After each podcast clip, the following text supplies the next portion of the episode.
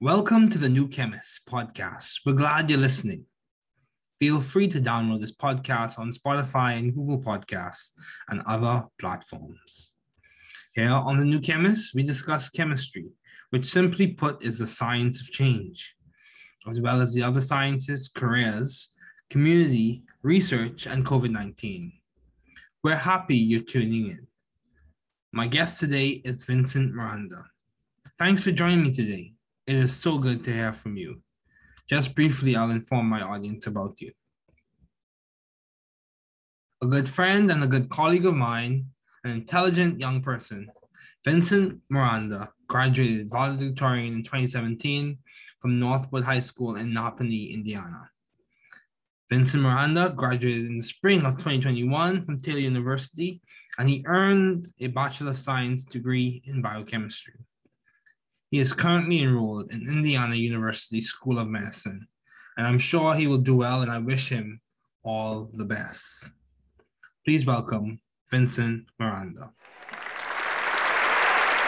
Thanks, Vincent, for joining me today. It's so good to have you as a guest today um, on this podcast.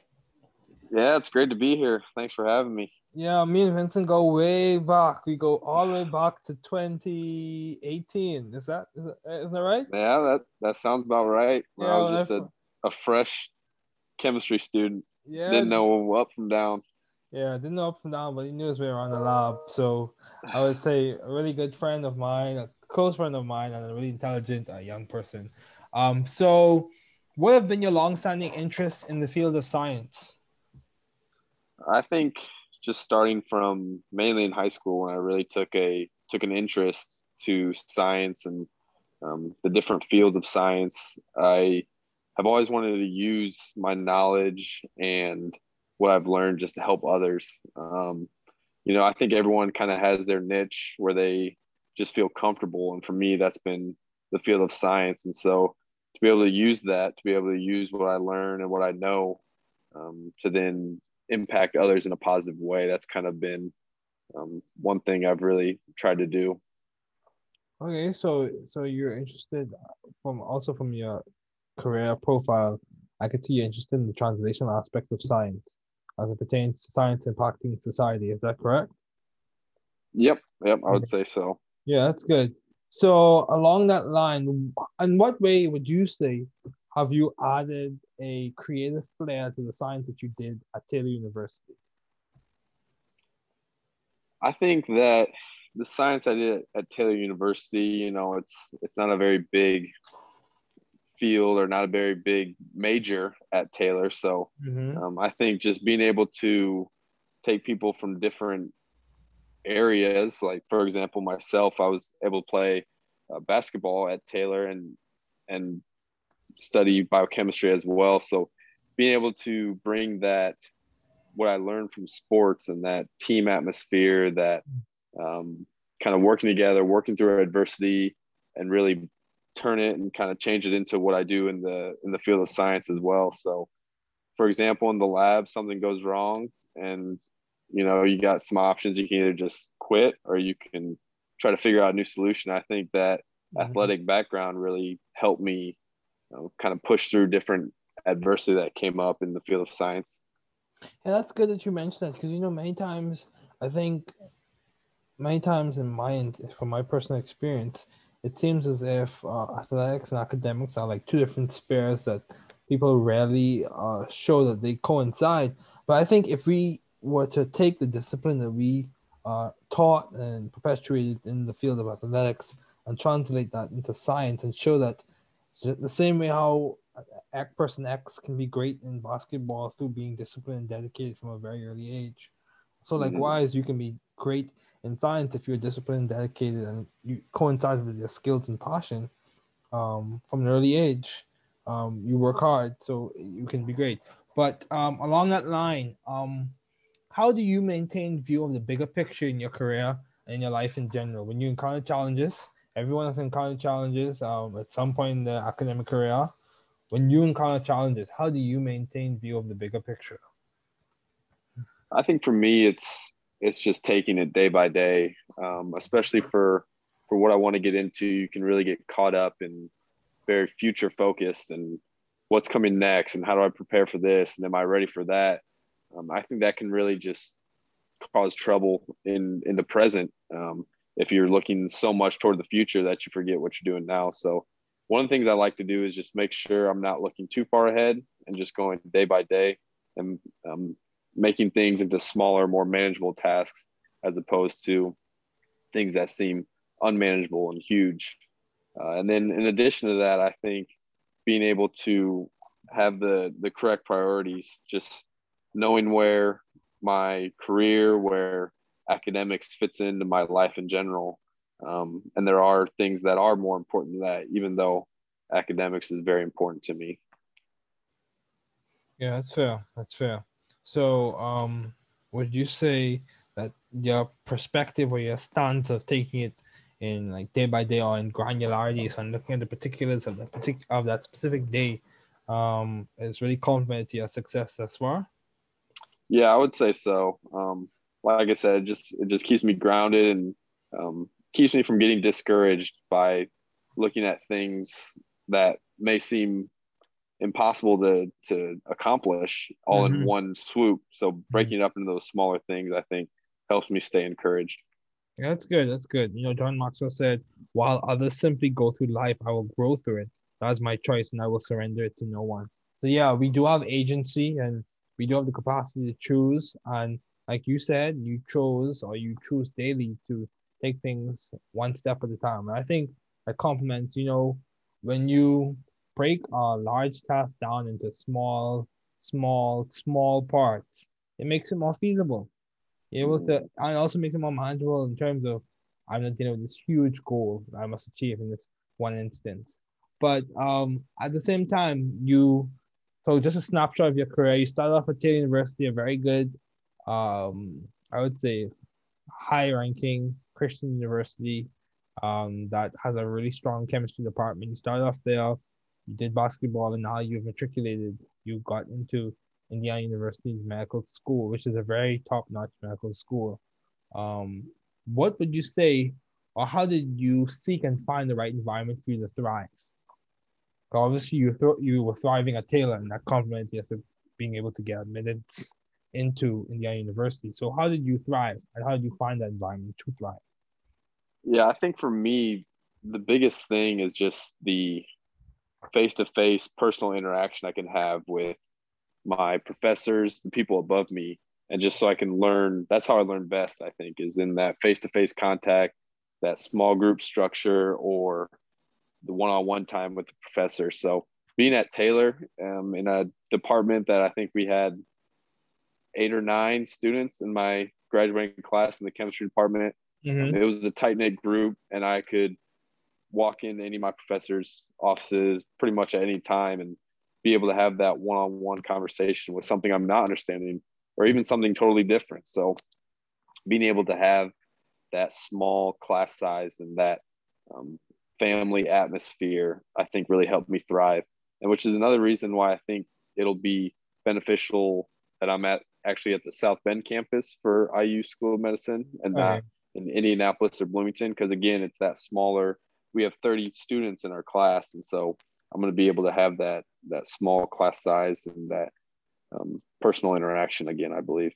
That's good and i hope i hope and i hope that is the case for you. Hope and pray that's the case for you. So um given that you uh, have a lot of responsibilities you're a married man preparing for med school all that other good stuff and you have accomplished several things how do you maintain balance vincent are you balanced vincent would you say that you are striving to be balanced?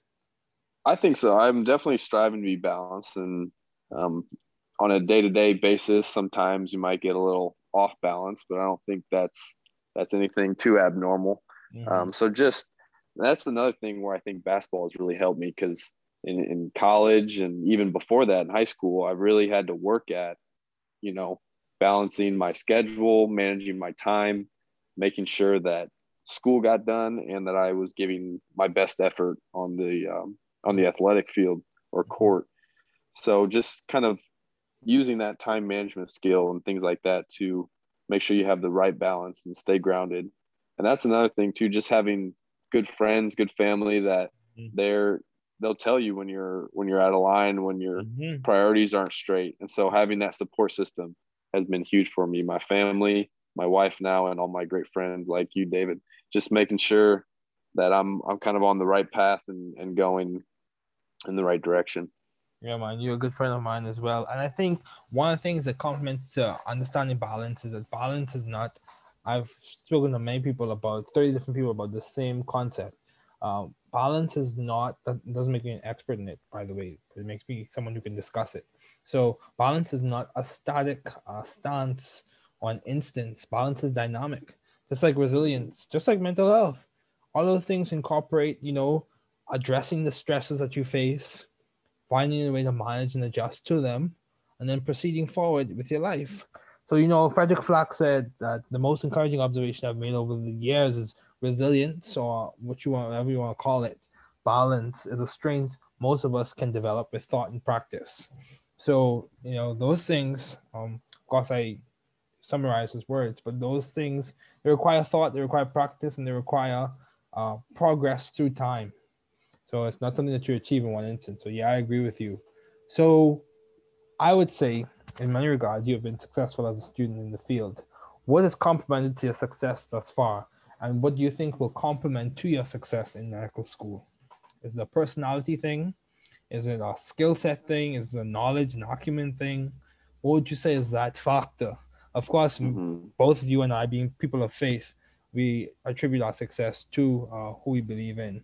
But um, what would you say is the factor when it comes to your practical, physical, day to day life as complements to your success?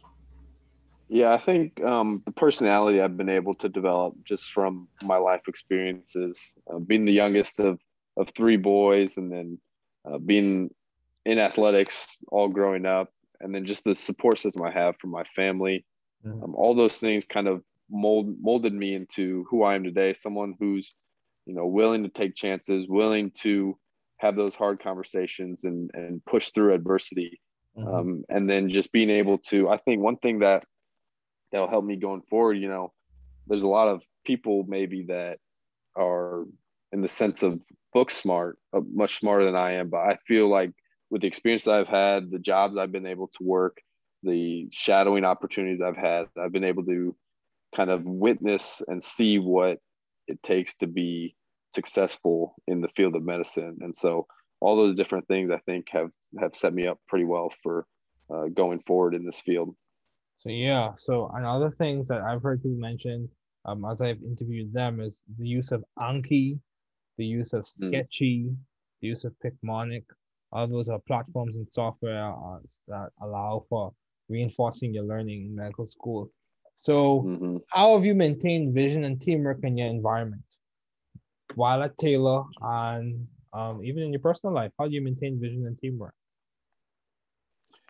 I think kind of sometimes you have to really stop and, and swallow your pride because being in being a good student and you know sometimes things do go your way and at those moments you can't let you can't get too proud and think that you can do this all on your own. And i don't need god i don't need any other people around me i'm doing this all my own.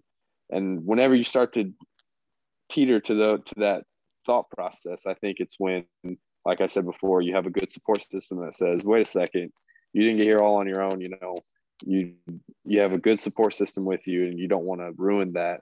Um, and just making sure that you're you're not too proud to ask for help sometimes. Mm-hmm. I agree. Like I heard, I was interviewing an administrator at Georgia Tech, and he made the comment. His, his concern is not about being right. He just want to make sure that he gets it right. Mm-hmm. You want to make sure he's in the right position. He's achieved the right goal. He has got uh, achieved the thing that's needful at the time. So why did you choose biochemistry? Be more specific. Why did you choose biochemistry as a field to major in, Vincent? What complemented that decision for undergrad? I think for me, so it kind of starts back to when I was in high school. Okay. Really, I had a great chemistry teacher and really enjoyed learning about the sciences. And um, then after that, I was able to shadow or I had an internship at a hospital my senior year of high school. and kind of got to see the different parts of medicine. So I was thinking, you know, where what can I do? Where can I go to integrate this chemistry, these sciences that I love so much, as well as the field of medicine that I love so much. And so then that's kind of when I settled on on biochemistry as opposed to a biology major, which a lot of pre med students are, or mm-hmm. just a chemistry straight up. So I really thought that by doing biochemistry, I could integrate those things that I loved, um, respectively, and and kind of go from there. Okay, that's good. So why medicine? I'm sure you got this question before, so I like to hear. Yeah. Why yeah, so, medicine, Why medicine? I think uh, one of the the big things that kind of led me into medicine was just some experiences I had when I was younger. I was uh, able to see my my grandfather kind of go through the digression of uh, dementia when when I was probably eight or nine, and so that was kind of one of the first things that really interested me in medicine. Obviously, at the time, I was mourning, and um, it wasn't easy for my family to to watch that happen. But looking back on it, I think that's one thing that maybe even subconsciously really triggered me to have an inkling towards the field of medicine. And then, like I said, the I knew I had a, a kind of an idea that I wanted to go into medicine. I thought maybe in high school, maybe I'd go work in a lab, something to do with chemistry. And then I had that internship where I was able to, I was able to see, spend some time in the operating room, in the emergency room, uh, radiology, all different aspects of the hospital. And at that point, it kind of solidified, yeah, this is this is something I'd like to do. I'd like to use what I know about chemistry and science and uh, use it in this field of medicine to then help people. Yeah, I agree. So, what specialty is your are you leaning towards? If you had, if you were able to pick one today, you finished medical school and you developed the document with a skilled medical student that you will be, hopefully and mm-hmm. um, what specialty would you choose today? I'm just curious. Yeah, I think if I if I had to choose something today, you know, I'm really open into whatever when I go through my tasting sparks my interest. Mm-hmm. But if I had to pick something now, I think I would pick neurology, okay, just on the fact that I really am infatuated with the brain and how mm-hmm. complex it is and everything that's going on there.